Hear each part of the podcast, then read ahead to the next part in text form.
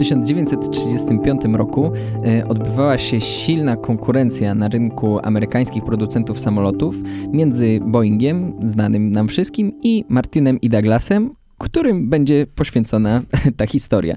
Martin e, and Douglas nie mogli konkurować z Boeingiem, który był większy, natomiast e, postanowili, że zrobią coś, żeby zmniejszyć liczbę wypadków samolotowych i analizowali no właśnie katastrofy lotnicze i to, bo wtedy latanie jeszcze nie było tak bezpieczne jak jest teraz po bagatela tak prawie 100 latach od, od, tamtego, od tamtego czasu i Procedura w sytuacji, kiedy samolot spadał, była taka, że po prostu pilot próbował zorientować się, co się dzieje. Patrzył na wszystkie swoje wskaźniki, patrzył na, yy, na te lampki, które być może widzieliście w y, kokpicie samolotu, jest ich bardzo dużo, są bardzo skomplikowane. E, no i starał się wszelkimi możliwymi dostępnymi sposobami podnieść samolot y, do lotu z powrotem. E, natomiast okazało się, że y, to nie jest zbyt efektywne i właśnie panowie Martin and Douglas wpadli na pomysł, żeby zautomatyzować ten proces. To znaczy, żeby zrobić checklistę, która którą odpala sobie pilot w głowie, bo nie było mowy o żadnej ściądze, kiedy samolot spada, wszyscy piloci musieli się jej nauczyć na pamięć. Na tej y, checkliście były 233 punkty, które każdy pilot spadającego samolotu musi przejść. Y, na jakiej podstawie oni zrobili tę checklistę? Po prostu sprawdzili, analizując historię wypadków lotniczych, co najczęściej było przyczyną mm, awarii, przyczyną tego, że samolot spada, to trafiało na pierwsze miejsce checklisty, na drugie kolejna rzecz i tak dalej, i tak dalej. Yy, no i okazało się, że wtedy na krótki czas, bo dzisiaj raczej wszyscy latamy Boeingami, yy, ale udało im się, mimo tego, że mieli gorsze samoloty, zredukować w znaczny sposób liczbę wypadków yy, właśnie lotniczych, właśnie dlatego, że pilot, który któremu samolot, którego maszyna zaczynała spadać, nie zastanawiał się, nie analizował, tylko przechodził po kolei w automatyczny sposób przez y, y, całą listę. Mm, a my dzisiaj w strefie wiedzy chcieliśmy Was serdecznie przywitać. Jest z nami Paweł Szydłowski. A ja się nazywam Piotrek Starzyński i będziemy dzisiaj sobie rozmawiać właśnie o tym, y, o potędze checklisty, czyli dlaczego niektóre rzeczy nawet jeśli z pozoru, tak jak spadający samolot, wydają się indywidualną, odosobnioną kwestią, dlaczego niektóre rzeczy warto jest zautomatyzować i po prostu już później o nich nie myśleć. No to prawda. E, I tutaj nie trzeba odwoływać się. Oczywiście przykład jest, e, przykład jest mam nadzieję przynajmniej, e, ciekawy i mm, dający do myślenia, ale nie trzeba aż tak daleko sięgać jak rywalizacja pomiędzy liniami lotniczymi, która powiedzmy sobie szczerze dla większości z nas jest dosyć abstrakcyjnym e, pojęciem i dosyć abstrakcyjną skalą. E, bo no, takich checklist w życiu mm, można robić dużo na różne tematy e, i one pomagają. A dlaczego pomagają i dlaczego w ogóle tych checklist potrzebujemy? No to tak moim w sumie naszym zdaniem, no bo jakby nie patrzeć gdzieś tam e, już o tym e, wstępnie rozmawialiśmy, ale naszym zdaniem jest kilka takich ogólnych powodów. No i pierwszy z nich to jest to, że tak naprawdę wielu rzeczy, które w życiu robimy, po prostu nie analizujemy, nie rozkładamy na czynniki pierwsze, tylko no po prostu jakoś tam leci, jakoś tam się tego nauczyliśmy, jakoś to sobie ogarnęliśmy, no i tak, i tak to idzie. I oczywiście w tym podejściu w wielu przypadkach nie ma niczego złego, e, zwłaszcza tak długo jak nic nam wielkiego nie grozi, e, kiedy coś nam w tym nie wyjdzie, ale z drugiej strony, no, może, mo, może to powodować małe, acz nieprzyjemne sytuacje. E, I tutaj anegdotka w mniejszej skali. E, ja przez lata jeździłem jako pilot wycieczek. E, pakowałem się regularnie raz, dwa, trzy razy w tygodniu na kolejne wyjazdy. Niby miałem to wszystko obcykane, e, a jednocześnie no, to nie był jeden, to nie były dwa razy, kiedy wyjechałem bez szczoteczki do zębów i szukałem o 21 w jakimś małym sklepiku w niewielkiej miejscowości, w której akurat był nocleg, gdzie by tutaj kupić jakąś szczoteczkę albo ewentualnie od kogo pożyczyć. Nie no, ale tak serio, tak serio to może nie, może świat się nie wali od takich rzeczy, ale jednak po tam trzech latach mniej więcej wpadłem na to, żeby zrobić sobie jednak tę checklistę rzeczy, które mam do zabrania, do spakowania, bo czasem to była szczoteczka, czasem to był ręcznik, czasem był to jakiś element garderoby, e, czasem co gorsza były to dokumenty, których zapomniałem zabrać z biurka, no i wtedy już się robił problem, bo o ile jeszcze szczoteczkę do zębów można znaleźć w trasie, o tyle no na przykład znalezienie w małej miejscowości drukarni to już bywa większy problem, mm, a to, żeby jeszcze znaleźć potem te dokumenty, wydrukować, e, a potem post factum e, na przykład przystawiać pieczątki, no to już w ogóle jest trochę, trochę słaby pomysł. Więc, więc to są takie małe rzeczy, w których e, ta taka rutyna, no bo ja to robiłem rutynowo, ta rutyna nas zabija, bo po prostu nie analizujemy dokładnie za każdym razem, tylko jakoś to leci.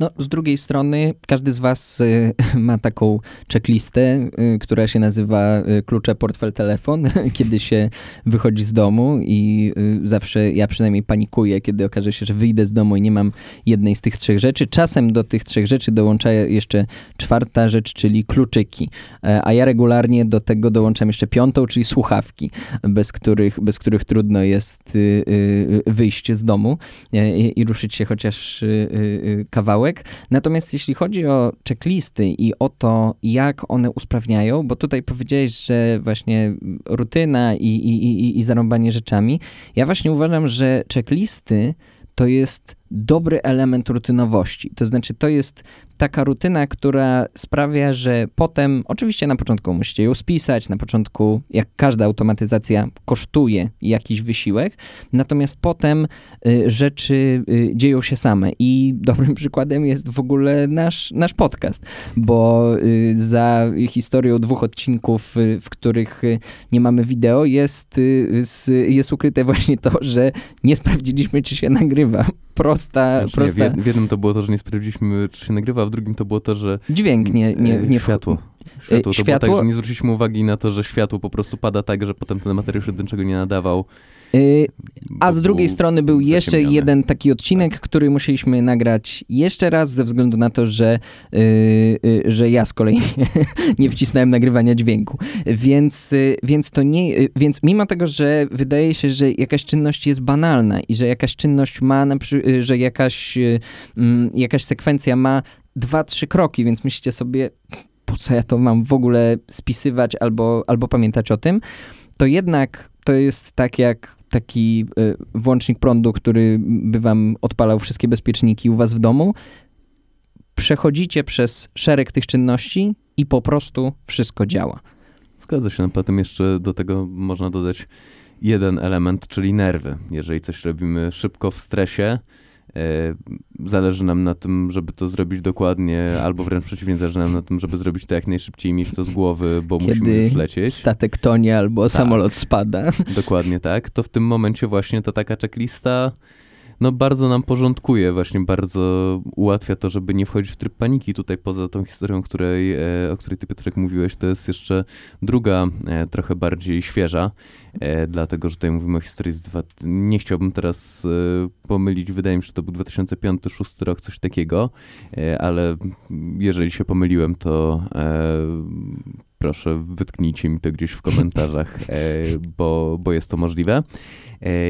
I wówczas e, zespół e, uniwersytecki z Waszyngtonu bodajże e, doszedł do, analizował to, jakie są przyczyny niepowodzenia operacji. No bo niby mamy dosyć rozwiniętą medycynę, chirurgia stoi na dosyć wysokim poziomie, do tego no, mamy szpital uniwersytecki w dużym mieście, no raczej jest to tak z perspektywy pacjenta jedno z najlepszych miejsc, w które można trafić, jak ma się poważny problem.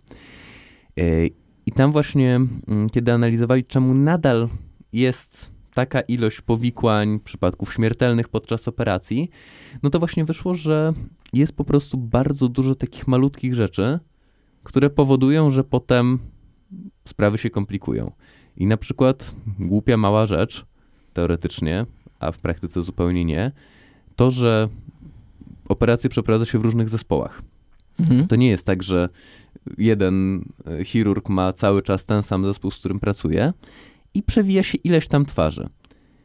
I na przykład chirurg, nie pamiętając imienia osoby, która mu, na przykład właśnie pielęgniarki, która mu podaje e, jakieś przyrządy, w związku z tym wybijał się, zaczynał myśleć o tym, jak ona ma na imię, mhm. przypominać sobie, ewentualnie szukać to mówimy tutaj oczywiście o bardzo krótkich odstępach czasu, tak, ale samo to, że musiał poszukać właśnie albo tego imienia w pamięci, albo wymyślić, kto inny może to zrobić, żeby się zwrócić, albo się odwrócić, pokazać na tę osobę i poprosić dopiero o ten przyrząd, to są takie mikrobłędy, które na przykład w chirurgii w stresie powodowały zdecydowane zwiększenie tej śmiertelności, e, czy liczby powikłań, które występują albo ewentualnie tam niezastosowanie jakichś drobnych procedur w przypadku operacji.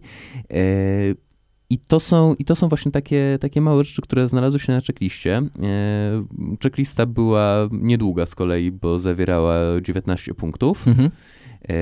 Obejmowała zarówno czynności przed operacją, na przykład takie jak właśnie przywitanie się z zespołem, przypomnienie sobie imion, po prostu. Nie dlatego, że ktoś jest hamem, burakiem i nie pamięta ludzi, z którymi pracuje, tylko dlatego, że w momencie, kiedy, nie wiem, na przykład z kimś nie pracował, nie, nie robił mhm. operacji od miesiąca czy dwóch, no to jest naturalne, że mogło mu to imię gdzieś tam uciec, wypaść z głowy. Jasne. Przez rzeczy takie jak właśnie pamiętanie o odpowiedniej sterylizacji przyrządów i tak dalej, i tak dalej. Niby rzeczy rutynowe, proste, a efektem tego było obniżenie e, jakby procentu e, operacji, w których występują powikłania mhm. E, o 35% i śmiertelnych przypadków podczas operacji o 47%. I to zostało potem zaimplementowane w ośmiu szpitalach mhm. na całym świecie i te dane się potwierdziły. I te dane były praktycznie identyczne w każdym ze szpitali i okazało się, że właśnie te konkretnie zidentyfikowane błędy właśnie w sytuacji działania pod no, bardzo dużą presją, no bo tu chodzi o ludzkie życie, w sytuacji wykonywania wielu precyzyjnych czynności pozwalają przygotować się właśnie na te nieprzewidziane wypadki w takim stopniu jak można i to bardzo, bardzo, bardzo zwiększa no po prostu szanse pacjenta, tak, no tutaj mhm.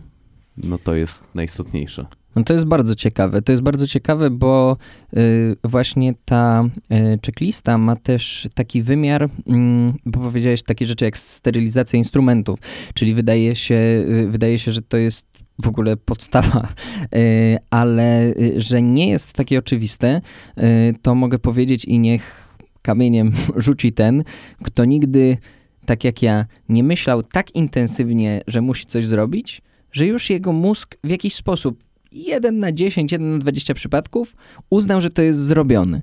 I y, to nie jest żadna wymówka y, wobec y, ludzi, którzy mają przyjemność ze mną y, żyć i mieszkać, ale naprawdę czasami tak mocno myślę o tym, że muszę wyjąć coś z pralki, że, że po prostu te, te ubrania tam zostają. To jest trywialny przykład, ale w, y, wiele razy też w pracy spotkałem się z tym, że ktoś był stuprocentowo pewny, że zrobił daną rzecz, szczególnie jeśli na przykład miał okazję zrobić ją w ciągu ostatnich dwóch tygodni um, 40 razy przy 40 różnych projektach.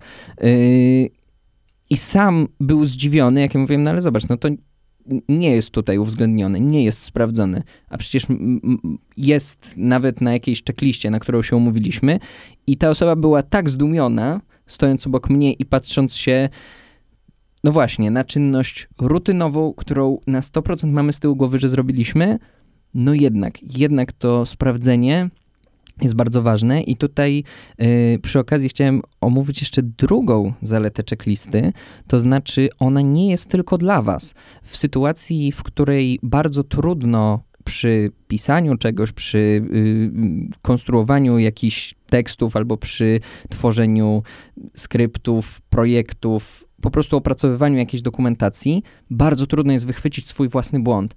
I jeśli macie taką checklistę, a na przykład pracujecie sami, to możecie pójść do dowolnej osoby. Ona się nie musi na tym znać, nawet lepiej czasem, jeśli się nie zna na tym, i dacie jej to i powiecie, zobaczcie, czy na tej checkliście, czy wszystko jest. I no i po takim podwójnym sprawdzeniu, tą samą checklistą, no już potem jest bardzo mała szansa na jakąś y, niespodziankę. Nie, no zdecydowanie, zdecydowanie tak. Y, I tutaj mm, jakby no, mało jest metod, w przypadku których jestem w stanie naprawdę z czystym sumieniem powiedzieć, że one praktycznie nie mają wad. A checklista taką metodą mi się zdaje, bo tak naprawdę no, wady są dwie checklisty. Po pierwsze to, że trzeba poświęcić czas na to, żeby ją zrobić i trzeba się zastanowić, czy koniecznie, no bo też nie popadajmy w paranoję, tak, no nie musimy mieć checklisty na to, żeby rano przygotować sobie śniadanie, e, ale... Niektórym by się przydało. ale... Nie jadłeś dziś śniadanie. No to prawda, że nie jadłem dzisiaj śniadania, ale, ale bardziej chodzi o sposób jego przygotowania, e, że, że nie musimy mieć e, checklisty na smarowanie kanapki masłem. Mm, mam nadzieję. Natomiast, natomiast powiedzmy, że mm, no to jest, to jest rzeczywiście pewna, e, czy to nie jest wada, tak? No to jest po prostu element tej metody, że trzeba zastanowić się, jak, po pierwsze, do czego tych checklist potrzebujemy, po drugie, czego dokładnie potrzebujemy na każdej checkliście, którą sobie tworzymy. No i druga, znowu, nie wada, element metody jest taki, że no tutaj tylko żelazna konsekwencja w jej stosowaniu powoduje, że te wszystkie efekty, o których mówimy, występują. Bo no, co z tego, że mamy przepięknie przygotowane checklisty na ileś tam wypadków, jeżeli ich po prostu nie stosujemy albo stwierdzamy, a dobra, przecież pamiętam, jak to się robiło, no i w tym momencie przechodzimy znowu do tej sytuacji, kiedy równie dobrze moglibyśmy tej checklisty nie mieć, to oczywiście jakiś tam wpływ będzie miało, że ją przygotowaliśmy i sobie to usystematyzowaliśmy, ale no i oczywiście tę checklistę możemy przechodzić w głowie, ale jest jeszcze taki jeden mały, e, mały śmieszny e, jedna taka mała śmieszna rzecz, zabrakło mi sformułowania, e, związana z checklistą. Otóż jest taki mm, psychologiczny mechanizm tego, że w momencie, kiedy coś odhaczymy, to zrzucamy odpowiedzialność za swojego umysłu za pamiętanie o tym. Mhm. I to jest uwalnianie ramu takiego naszego e, wewnętrznego, bo w momencie, kiedy mamy właśnie checklistę, wiemy, że naszym zadaniem jest to, żeby odhaczyć wszystko na checkliście, to w tym momencie możemy sobie przeczytać pierwszy punkt, nie zastanawiać się. Właśnie to jest to, co jest ważne przy, nie wiem, wykonywaniu operacji, czy przy e, ratowaniu spadającego samolotu. My się nie zastanawiamy, nie analizujemy gorączkowo rzeczywistości, tylko po prostu mamy jedno proste zadanie, nasz mózg lubi proste zadania, wykonujemy to jedno proste zadanie, odhaczamy, nasz mózg uznaje, dobra, to zadanie jest już wykonane z głowy. Robimy kolejne zadanie, proste, odhaczamy z głowy. I w ten sposób przechodzimy sobie przez całe, mm, przez całe te checklisty. I to bardzo porządkuje i to daje bardzo dużą satysfakcję, ale ta satysfakcja jest dawkowana. Mózg przestaje działać w trybie paniki i powoli, spokojnie dochodzimy sobie do tego założonego celu, który jest gdzieś tam naszym jakimś finalnym mm, efektem przejścia przez checklistę. No i do tej pory powiedzieliśmy o tym, jakie jest zastosowanie checklisty, jaka jest optymalizacja działania, które raczej podejmuje jedna osoba. Y, I tutaj faktycznie wystandaryzowanie tego, czy przy operacjach, czy przy właśnie pilotach jest, jest korzystne, bo mamy po prostu, y, no, zwiększamy efektywność jednej osoby. Natomiast warto jeszcze trochę powiedzieć o tym, e, jak dobrze też w zespole pracuje się na checklistach, bo dzięki, mm, szczególnie jeśli mamy pracę, a większość prac polega na tym, że jakiś zespół wykonuje podobną czynność tylko dla różnych przypadków, dla e, różnych sytuacji. Podejrzewam, że zespół e, specjalizujący się w operowaniu na przykład serc operuje po prostu różnych ludzi z różnych, z różnych schorzeń i, i tak samo no, w mniej, że tak powiem, ekstremalnych sytuacjach, w sytuacjach, w których stawką nie jest ludzkie życie, tylko po prostu w codziennych biurach, korporacjach, małych firmach, startupach i tak dalej, czy tym, czy projektach, w których bierzecie udział, ta checklista to jest też coś, co może ewoluować. O tym nie powiedzieliśmy. Powiedzieliśmy o ustawianiu checklisty, ale checklista to jest jak najbardziej coś, co może i nawet powinno ewoluować przy każdym kolejnym sprawdzeniu.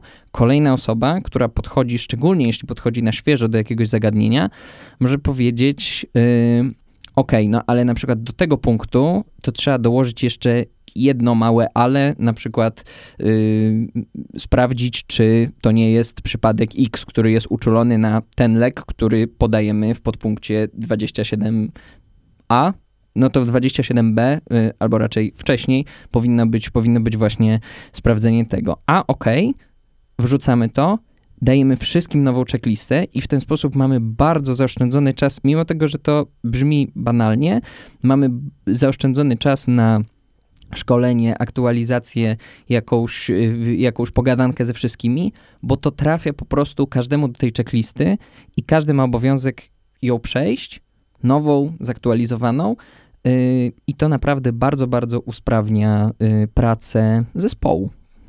Zgadza się. No i też jest to dobrym elementem, bo w momencie, kiedy przechodzimy w praktyce ileś tam razy, no to, to tutaj się też no, pojawią jakieś właśnie uwagi, jakieś nowe czynniki, na które zwrócimy uwagę, także to, to też warto mieć świadomość, że to nie jest y, wyryte w kamieniu y, i to nie są, to nie są tablice mojżeszowe, y, które po prostu raz, raz są dane i, i nic z tym nie robimy dalej. Także no, zdecydowanie znowu się z tym zgadzam. No ja mam jedną wadę checklisty i o. to jest coś, co taka, nie wiem czy wada, pułapka może, e, której, której możecie uniknąć. Pułapka jest taka, że mm, papier jak wiemy jest cierpliwy i czasem kiedy tworzymy taką checklistę rzeczy, które Weźmy prostszy przykład, zejdźmy już z operacji wykonywanych w samolotach, które spadają.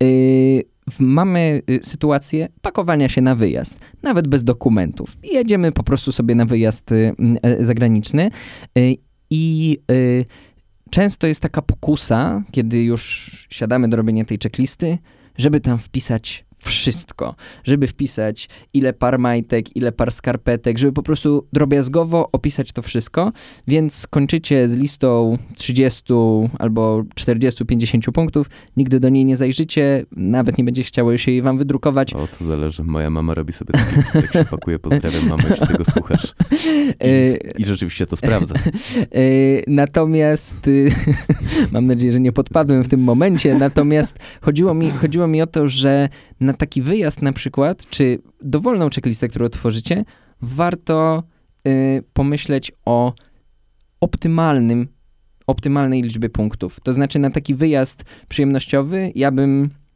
sobie zrobił checklistę y, telefon, y, wymienione pieniądze w o, odpowiedniej walucie, paszport, wiza. I jeśli chodzi o checklisty na przykład na specjalistyczne wyjazdy, to akurat ja pozdrowię swojego tatę, który mi to podrzucił, czyli kiedy jadę na jakiś wyjazd, który wymaga ode mnie czegoś wyjątkowego, narty, y, żagle, y, wycieczka górska, y, coś, co nie jest typową, typową aktywnością, to zawsze, tak jak mówię, patent należy do mojego taty, zawsze jest dobrze wyobrazić sobie siebie na przykład na stoku i przejść od stóp do głów. I ja bardzo często tak robię, jak się zastanawiam, czy wszystko spakowałem na narty. Yy, myślę, deska, ok, buty, jasne. Skarpetki, no muszą być spodnie, mam spakowane i idę od góry do dołu, mówię, gogle, a nie mam gogli. Ok, czyli kolejna rzecz. I taka, taka wyjazdowa checklista, nie musicie jej nigdzie spisywać, tylko po prostu ona jest na was. Y, w momencie, w momencie kiedy, kiedy to sobie wyobrazicie, y, czy jedziecie nawet na plażę, wyobraźcie sobie płetwy, kąpielówki, warto mieć, y, jakieś tam okularki, maska. Tak po prostu ona jest z wami, na was cały czas. Więc ja przy ogromnej miłości do checklisty mam taki mały, drobny postulat, nie przegnijcie, bo jak sobie za bardzo to utrudnicie, to zamiast pomóc będzie przeszkadzać, albo zamiast pomóc po prostu nie będziecie jej używać. No zdecydowanie, bo to jak z większością takich narzędzi, żeby było skuteczne, to musi być proste i tak proste, jak tylko być może. I to pod tym względem jeszcze też tylko jedną, jedną rzecz e, dodam ze swoich rad praktycznych dotyczących stosowania checklisty. Moim absolutnie najlepszym narzędziem do robienia checklist jest telefon, bo telefon mamy z reguły przy sobie. z reguły i tak on gdzieś tam przynajmniej leży w takim zasięgu, żeby, żeby można było z niego skorzystać. I ten element wydaje mi się, że w tej chwili już w każdej aplikacji z notatkami, gdzie można po prostu odhaczać listę, to to jest moje absolutnie go-to narzędzie, zwłaszcza, że no, nie pamiętam, kiedy ostatnio miałem taką sytuację, rzeczywiście się do czegoś szykowałem, rzeczywiście coś przygotowywałem, rzeczywiście coś robiłem takiego, nie wiem, czy w pracy, czy, czy przy jakichś tam prywatnych rzeczach, e, gdzie przez cały czas przygotowywania nie miałbym dostępu do telefonu. Rok 2005, 2008. Jest taka szansa, że to było mniej więcej wtedy, więc, więc bardzo polecam, bo w momencie, kiedy te checklisty macie zawsze przy sobie, no to dużo łatwiej się z nich korzysta po prostu. Tak, no i żebyśmy nie wychodzili na takich zupełnie e, ortodoksyjnych checklistowców, pamiętajcie też o tym, że kiedy w końcu jakaś łatwa checklista, y, którą tak jak w przypadku właśnie wyobrażenia sobie siebie y, na stoku czy na wakacjach można zapamiętać przy użyciu mnemotechniki. Jeśli jakaś taka checklista wejdzie wam w głowę i będziecie stuprocentowo pewni, że ona tam jest, no to może tam sobie zostać, tak? To znaczy, jeśli będziecie czuli, że jesteście w stanie to zrobić z głowy, warto, warto to stosować, no z tą malutką, malutką adnotacją, że kiedy pilotowi spada samolot, wykonuje od góry do dołu wszystkie te czynności, yy, nie dyskutując z nimi. Dokładnie tak. No i chyba na tym właściwie skończymy ten odcinek, także... Przeszliśmy przez twoją checklistę tego, tak, co tam jest? Przeszliśmy okay, przez moją świetnie. checklistę, jak co odcinek. w takim razie, w takim razie y, bardzo, bardzo nam było miło. Y, zapraszamy niezmiennie i nieustająco na tworzony przez nas portal strefawiedzy.edu.pl i do zobaczenia. Dzięki, cześć.